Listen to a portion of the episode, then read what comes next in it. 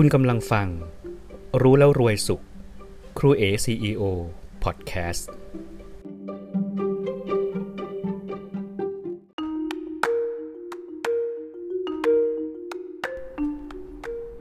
รู้แล้วรวยสุข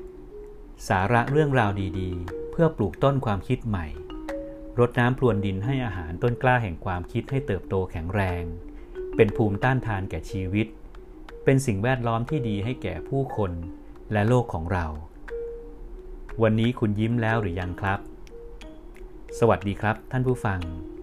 ถ้าพูดถึงความสำเร็จ ผมเชื่อว่าเราทุกคนต้องการมันคำนี้หรือความรู้สึกนี้เป็นจุดหมายปลายทางในชีวิตของมนุษย์เลยก็ว่าได้ ผมบังเอิญไปเจอสมุดบันทึกเก่าของผมเล่มหนึ่ง ในนั้นจะมีการจดบันทึกความจำไว้บ้าง หรืออาจจะจดบันทึกเรื่องราวจากหนังสือที่ได้อ่านแล้วชอบเป็นพิเศษในแต่ละช่วงชีวิต ผมพบบันทึกเรื่องนิสัยแห่งความสำเร็จจากหนังสือที่ได้อ่านเมื่อประมาณสัก 5 ปีมาแล้วครับ เมื่ออ่านดูอีกครั้งรู้สึกว่าเนื้อหาของเรื่องนี้ยังคงทันสมัย แล้วก็น่าสนใจมากๆ จึงอยากจะนำมาเล่าให้ทุกท่านได้ฟังในวันนี้ครับ นิสัยแห่งความสำเร็จ จากหนังสือพลังแห่งอุปนิสัย The Power of Habit ของ Brian Tracy ซึ่งเป็นนักเขียนนักสร้างแรงบันดาลใจที่มีชื่อเสียงโด่งดังคนหนึ่งในอเมริกา 7 ขั้นตอนการสร้างนิสัยแห่งความสำเร็จครับ คุณไบรอันเทซี่ได้เขียนแนะนำเอาไว้ โดยเขาเริ่มจากประโยคที่ว่า คุณก็เป็นอย่างที่คุณทำอยู่นั่นแหละ หรือจะพูดง่าย ๆ ก็คือ คุณทำเช่นไร คุณก็จะเป็นเช่นนั้น นิสัยเกิดจากการทำซ้ำๆเป็นเวลายาวนาน จนเราสร้างตัวตนของเราขึ้นมา ผมพบว่าชีวิตของเราจะเป็นเช่นไรก็ขึ้นอยู่กับตัวเราเองนะครับ ดังนั้นเราก็จะสามารถกำหนดอนาคตของเราเองได้ ด้วยการปรับเปลี่ยนพฤติกรรมของตัวเองตั้งแต่วันนี้ พลังแห่งนิสัยที่จะกำหนดอนาคตของคุณ มีที่มาจากความรู้สึกนึกคิดของตัวคุณเองถึง 95%เลยนะครับ จะเห็นว่าความรู้สึกนึกคิดหรือเสียงในหัวเนี่ยมีความสำคัญอย่างมาก คุณคิดอะไร คุณรู้สึกยังไง และคุณทำอย่างไร สิ่งที่คุณคิดซ้ำๆซ้ำไปซ้ำมา ก็จะกลายเป็นนิสัยของคุณในที่สุด แล้วก็จะส่งผลต่อความล้มเหลวหรือความสำเร็จของคุณเอง เสียงในหัวหรือความรู้สึกนึกคิด จะนำเราไปสู่เป้าหมาย เป้าหมายจะนำไปสู่การปฏิบัติ การปฏิบัติ เกิดจากอุปนิสัยครับ และอุปนิสัยก็จะนำเราไปสู่บุคลิกลักษณะของเรา บุคลิกลักษณะของเราคือตัวกำหนดโชคชะตาของเราเองครับ ฉะนั้นเพื่อความสำเร็จที่ต้องการ คุณจึงจำเป็นจะต้องสร้างนิสัยแห่งความสำเร็จขึ้นมา แต่มีคำถามว่า แล้วเราจะต้องใช้เวลานานแค่ไหนล่ะ ในการพัฒนานิสัยใหม่ให้เกิดขึ้น จนมันกลายเป็นนิสัยถาวรไปคำตอบก็คือไม่แน่นอนครับ อาจจะไม่กี่วัน หรืออาจจะยาวนานเป็นปี ๆ ขึ้นอยู่ที่ความตั้งใจและก็ความเอาจริงเอาจังของคุณ แต่โดยหลักการทั่วไปแล้วเนี่ย การสร้างนิสัยใหม่ ใช้เวลาเพียงแค่ 21 วันเท่านั้นครับ 21 วันในการสร้างรูปแบบนิสัยขึ้นมาใหม่ แต่ต้องเป็น 21 วันที่คุณเอาจริงเอาจังกับมันอย่างที่สุดนะครับ เรามาเริ่มกันเลย วิธีการสร้างนิสัยใหม่ ที่คุณไบรอันเทรซี่ได้เขียนแนะนำเอาไว้ ข้อที่ 1 ครับ จงตัดสินใจ ตัดสินใจว่าอุปนิสัยแบบไหนที่จะมีผลกระทบอันยิ่งใหญ่ต่อความสำเร็จของคุณ และจงตัดสินใจเลือกงานที่จะยกระดับให้คุณก้าวขึ้นสู่ความสำเร็จอย่างที่คุณต้องการได้จริง ๆ เพราะว่างานบางอย่าง บางอาชีพ อาจจะไม่สามารถส่งคุณไปให้ถึงความสำเร็จที่คุณต้องการได้ครับ เขาจึงแนะนำไว้ว่าให้คุณลองเขียนนิสัยที่มันจะส่งผลต่อเป้าหมายของคุณจริง ๆ ขึ้นมา แล้วใส่คะแนนลงไป หลังจากนั้นให้เรียงลำดับความสำคัญจากมากลงมาหาน้อยครับ เมื่อทำได้แล้ว จงบอกตัวเองว่า ฉันจะทำตามนี้ทุกอย่างแบบเต็มศักยภาพของฉัน เช่น ถ้าคุณบอกว่าจะตื่นตีห้าครึ่ง พื่อไปออกกำลังกายทุกวัน ก็จงตื่นตามเวลานั้น แล้วจงแต่งตัวออกไปทำให้ได้ตามที่วางแผนไว้ทุกวัน กดพัก การฟังช่วงนี้ไว้ก่อนก็ได้นะครับ เพื่อที่จะไปนั่งเขียนนิสัยที่จะส่งผลต่อเป้าหมายของคุณขึ้นมาจริง ๆ ให้ได้ แล้วเดี๋ยวค่อยมาต่อข้อที่ 2 ก็ได้นะครับ ข้อที่ 2 คุณจะต้องบอกตัวเองว่า ฉันจะไม่ยอมปล่อยให้มีข้อแม้หรือข้อแก้ตัว หรือข้อยกเว้นใด ๆ มาหยุดยั้ง ในขณะที่คุณกำลังพัฒนารูปแบบนิสัยใหม่ เพราะว่าข้อยกเว้นก็คือตัวบ่อนทำลายนิสัยแห่งความสำเร็จของคุณครับ การที่มีข้ออ้างหรือข้อแก้ตัวนั้นเป็นเรื่องง่ายมากเลย แต่ถ้าหากว่าคุณยอมให้มันเรามีข้อแก้ตัวบ่อยๆ มีข้ออ้างบ่อยๆ เนี่ยไม่นานนะครับ เป้าหมายของคุณก็จะถูกทำลายลง ดังนั้นไบรอันเทรซี่ได้เขียนประโยคนี้ไว้ผมชอบมาก เขาเขียนว่าจงมัดตัวเองไว้กับเป้าหมาย มัดตัวเองไว้กับเป้าหมาย อย่ายอมแพ้ต่อข้ออ้างต่างๆ นานา ถ้าคุณบอกว่า ตัวเองจะต้องตื่นตีห้าครึ่ง พื่อออกกำลังกาย ก็จงตื่นตีห้าครึ่งให้ได้ทุกวันจนกว่าจะเป็นนิสัยใหม่นะครับ ข้อที่ 3 จงประกาศเป้าหมายของคุณต่อบุคคลอื่น เพราะตราบใดที่คุณรู้สึกว่ากำลังมีคนจับตามองคุณอยู่ คุณจะมีวินัยต่อเป้าหมายมากขึ้น ผมเห็นว่ามันเป็นการง่ายมากนะครับ ที่จะมีข้ออ้างมีข้อยกเว้นเนี่ยถ้าเรารู้อยู่คนเดียวนะ ไม่ทำก็ได้ ยกเลิกก็ได้ ไม่สำเร็จก็ได้ เพราะเรารู้ของเราอยู่คนเดียว แต่ถ้าหากว่าคุณได้เป่าประกาศเป้าหมาย ให้ทุกคนรับรู้ด้วยเนี่ยคุณจะมีความรับผิดชอบมากขึ้น เพราะคุณจะรู้สึกว่ามีคนรอคอยดูความสำเร็จของคุณอยู่ วิธีการที่จะประกาศเป้าหมายให้คนอื่นรับรู้เนี่ยเป็นสิ่งที่ดีมากนะครับ ผมแนะนำว่าถ้าใครมีลูกนะครับ มีลูกเล็ก ให้บอกเป้าหมาย ให้บอกความฝันของคุณกับลูกของคุณครับ เพราะเด็กเนี่ยเขาจะเขาจะใสมาก แล้วลูกของเราเนี่ยจะเป็นคนคอยย้ำเตือนเป้าหมายของเรา ให้เราไม่ลืมมันเลยครับ สมัยก่อนตอนที่ลูกชายลูกสาวผมยังเล็กเนี่ยผมชอบเล่าความฝันเล่าเป้าหมายของผมให้เขาฟัง แล้วเขาจะเป็นคนเตือนเราครับเขาจะเป็นคนคอยถามเราตามภาษาเด็กๆ แล้วมันทำให้เรา ถูกตอกย้ำแล้วเราก็ต้องบอกตัวเองว่าเราต้องทำให้ได้ ไม่งั้นเท่ากับเป็นการโกหกลูกครับ แล้วก็ได้ผลอย่างนั้นจริง ๆ ด้วยนะครับ ข้อที่ 4 ครับ ให้คุณจินตนาการว่า คุณได้เป็นคนแบบที่อยากเป็นแล้ว คุณมีนิสัยใหม่ในแบบที่คุณต้องการแล้ว คุณเป็นแบบนั้นแล้ว จินตนาการเป็นเรื่องสำคัญมากครับ จงใช้จินตนาการของคุณให้เกิดประโยชน์ คุณเป็นแบบคนแบบที่คนที่คุณอยากเป็นแล้ว คุณมีนิสัยใหม่แล้ว คุณเป็นคนแบบนั้นแล้ว จิตใต้สำนึกของคุณจะรับรู้ครับ แล้วก็จะนำทางคุณ และจะทำให้คุณเป็นแบบนั้นในที่สุด เหมือนที่ผมเคยพูดไว้เสมอว่า ความสำเร็จจะต้องเกิดขึ้นสองครั้งเสมอ ครั้งแรกจะต้องเกิดขึ้นในจินตนาการของเราก่อน คุณต้องเห็นภาพนั้นอย่างชัดเจนเสียก่อนครับ ข้อที่ 5 การยืนยันกับตัวเองสำหรับผมผมขอใช้คำว่าการตอกย้ำนะครับ การตอกย้ำกับตัวเอง การตอกย้ำการบอกตัวเองซ้ำๆมันเปรียบเสมือนการที่เราได้รดน้ำพรวนดินใส่ปุ๋ยต้นไม้แห่งนิสัย เป็นการตอกย้ำรดน้ำพรวนดินใส่ปุ๋ยเป้าหมายของเรา ทุกๆวัน เช่น ก่อนนอน ให้คุณบอกตัวเองว่า ฉันจะตื่นตีห้าครึ่ง ฉันจะตื่นตีห้าครึ่ง ฉันจะตื่นตีห้าครึ่ง ฉันจะตื่นตีห้าครึ่ง จนกระทั่งคุณหลับไปเลย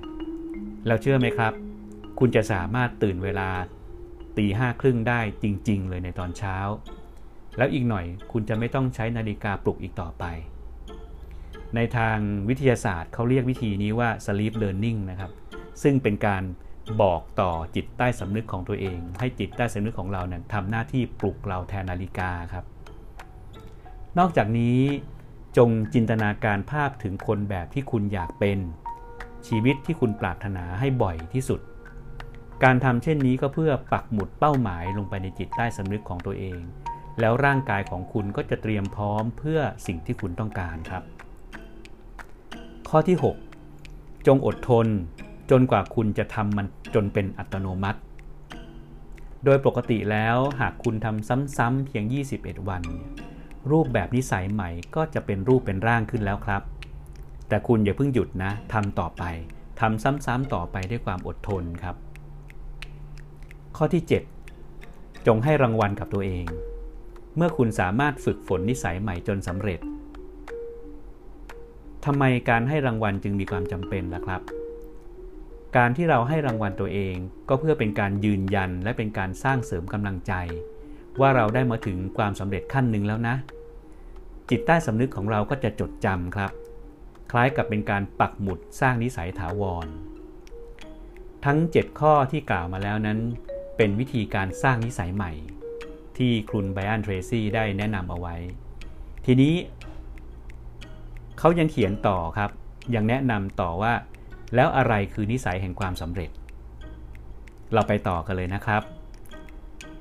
ข้อที่ 1 คือการมีวินัยในตัวเองครับ การมีวินัยในตัวเอง มีคำกล่าวที่ว่า คุณจะรู้สึกมีความสุขได้มากเท่ากับการที่คุณสามารถควบคุมตัวเองได้ ยิ่งคุณมีความสามารถควบคุมตัวเองได้มากเท่าไหร่ คุณจะยิ่งภาคภูมิใจในตัวเองมากขึ้นเท่านั้น และยิ่งคุณคิดบวกกับตัวเองได้มากเท่าไหร่ คุณก็จะยิ่งมั่นใจในตัวเองมากขึ้นเท่านั้น แล้วเราจะรู้ว่าเราแข็งแกร่งขึ้น และเป็นผู้ควบคุมชีวิตและสถานการณ์ของตัวเองได้ตลอดเวลา นิสัยที่ 2 ครับ คือการมองโลกในแง่ดี คนที่มองโลกในแง่ดีเนี่ยจะเป็นคนมีความสุข มีสุขภาพดี และด้วยคำกล่าวที่ว่า คุณจะกลายเป็นคนแบบที่คุณคิดถึงอยู่ตลอดเวลาไงครับ ฉะนั้นคนมองโลกในแง่ดีเขาคิดอะไรกัน เขาจึงเป็นคนแบบนั้นครับ พวกเขาจะคิดบวกตลอดเวลา ซึ่งมันจะช่วยสร้างพลังผลักดันให้กับพวกเขา ช่วยปลดปล่อยความคิดสร้างสรรค์ ช่วยหาหนทางแห่งความเป็นไปได้ให้แก่พวกเขาอยู่ตลอดเวลา ในทางกลับกันเนี่ย คนที่โชคมองโลกในแง่ร้าย จะคิดทุกอย่างตรงกันข้าม พวกเขาจะคิดถึงแต่ปัญหาอุปสรรค คิดว่าจะโยนความผิดนี้ไปให้ใครได้บ้าง คิดถึงแต่อดีตอันขมขื่น แล้วชีวิตของพวกเขาจะเป็นอย่างไรล่ะครับ นิสัยที่ 3 ครับ คือนิสัยที่คิดถึงแต่เป้าหมาย การมีเป้าหมายคือสิ่งที่ผู้ประสบความสำเร็จในชีวิตต้องมีตลอดเวลา นอกจากที่พวกเขา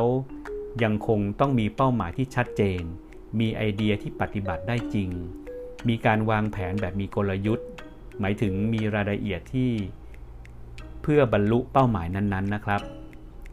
วิธีการของพวกเขาก็คือ หาสมุดกับปากกามา แล้วก็นั่งเขียน อะไรคือสิ่งที่เขาต้องการ ทั้งในระยะสั้น ระยะกลางและระยะยาว จากนั้นก็เขียนต่อไปว่า จะต้องทำอะไรบ้างเพื่อไปให้ถึงเป้าหมายนั้น เสร็จแล้วก็ทำตามแผนการนั้นทุกวัน ย่อยลงมาเป็นเป็นปี เป็นเดือน เป็นสัปดาห์ แล้วก็เป็นวันครับ จากนั้นก็ทำตามแผนนั้นทุกๆวัน เมื่อคุณได้ทำตามแผนที่วางไว้ทุกวัน สิ่งนั้นก็จะกลายเป็นธรรมชาติในตัวคุณในที่สุด เหมือนเป็นการเหมือนเป็นลมหายใจเลยครับ นิสัยที่ 4 คือการตั้งเป้าหมายในแต่ละวัน โดยการเขียนลงไปในสมุดถ้าในยุคนี้ก็อาจจะเขียนลงไปในโทรศัพท์มือถือ ในสมาร์ทโฟน ในแท็บเล็ตก็ได้ใช่ไหมครับ ในคอมพิวเตอร์ก็ได้ เขียนลงไปเขียนเป้าหมายในแต่ละวันว่าวันนี้คุณจะต้องทำอะไรบ้าง โดยเขียนให้เป็นปัจจุบันที่สุด เขียนในทางบวกนะครับ เขียนให้เหมือนว่าคุณได้ทำมันไปแล้ว เช่น หากคุณอยากจะลดน้ำหนักให้ได้ในเดือนนี้ ก็ให้เขียนไปว่า น้ำหนักของฉันได้ลดลงแล้ว 5 กิโลกรัม ในเดือนนี้ เขียนให้เป็นปัจจุบันเขียนเหมือนคุณได้ทำมันสำเร็จแล้ว โดยระบุเป็นตัวเลขให้ชัดเจน หากคุณมีต้องการหากคุณต้องการมีรายได้เท่าไหร่ ก็ให้เขียนลงไป ระบุตัวเงินไปเลย เช่น ฉันได้รับเงินจำนวน 1 0 0 0 0แบาทในวันที่ 5 พฤษภาคม 63 นี้ อะไรที่คุณคิดว่าคุณเป็นและคุณเห็นในหัวของคุณตลอดเวลา ในที่สุด คุณก็จะเป็นเช่นนั้น มันคือพลังในการยืนยันต่อจิตใต้สำนึกครับ เช่น ถ้าคุณอยากจะผอม จงคิดถึงรูปร่างที่คุณต้องการในหัวของคุณบ่อยๆ อยากหุ่นแบบไหนก็ให้คิดถึงหุ่นแบบนั้นบ่อยๆ สร้างจินตนาการภาพที่เรารู้สึกดีเมื่อมีรูปร่างแบบนั้นแล้ว แต่ต้องระมัดระวังการคิดแบบเพ้อเจ้อนะครับ แบบที่เรียกว่าฝันกลางวัน คนที่คิดแบบนั้นจะเอาแต่ฝัน แล้วไม่ยอมลงมือทำอะไรเลยสักอย่างเดียว เพราะเขาได้แต่ฝันแต่เขาไม่เคยเชื่อครับ ต่างกับคนที่สร้างจินตนาการอย่างจริงจัง เพื่อให้ได้สิ่งที่ต้องการนั้นมา เขาจะเชื่อว่ามันเป็นจริง และมันจะนำเขาไปสู่สิ่งนั้นได้จริง ๆ เขาจะเห็นภาพในหัว เห็นในจินตนาการ และพยายามทำทุกอย่างเพื่อให้ได้สิ่งที่ต้องการ ต่อมาก็คือ จงอยู่กับคนที่ใช่ คนที่ใช่นะครับ เพราะถ้าคุณคบคนแบบไหน คุณก็จะเป็นคนแบบนั้น สภาพแวดล้อม คนที่คุณคบหาสมาคมด้วย จะมีผลต่อชีวิตคุณอย่างมาก ซิกซิกล่าเคยกล่าวไว้ว่า คุณจะบินแบบนกอินทรีได้อย่างไร หากคุณยังเกลือกลั้วอยู่กับฝูงไก่งวง อุปนิสัยข้อที่ 5 ครับ นิสัยริเริ่มสร้างสรรค์ กล้าทดลองทำสิ่งใหม่ ๆ ไม่ได้รอแต่คำสั่งหรือรอให้ใครมาสั่งให้ทำในหนังสือ The Law of Success ของ Napoleon Hill เนี่ยเขาใช้คำว่า นิสัยทำงานเกินเงินเดือน ซึ่งนิสัยนี้เนี่ยจะเป็นตัวแบ่งแยกคนออกจากกัน จะเป็นตัวที่สร้างความแตกต่างให้ในหมู่ผู้คนนะครับ คนที่มีนิสัยทำงานเกินเงินเดือนเนี่ยก็จะก้าวหน้าในหน้าที่การงาน มากกว่าคนที่ต้องรอให้ถูกสั่งจึงจะทำ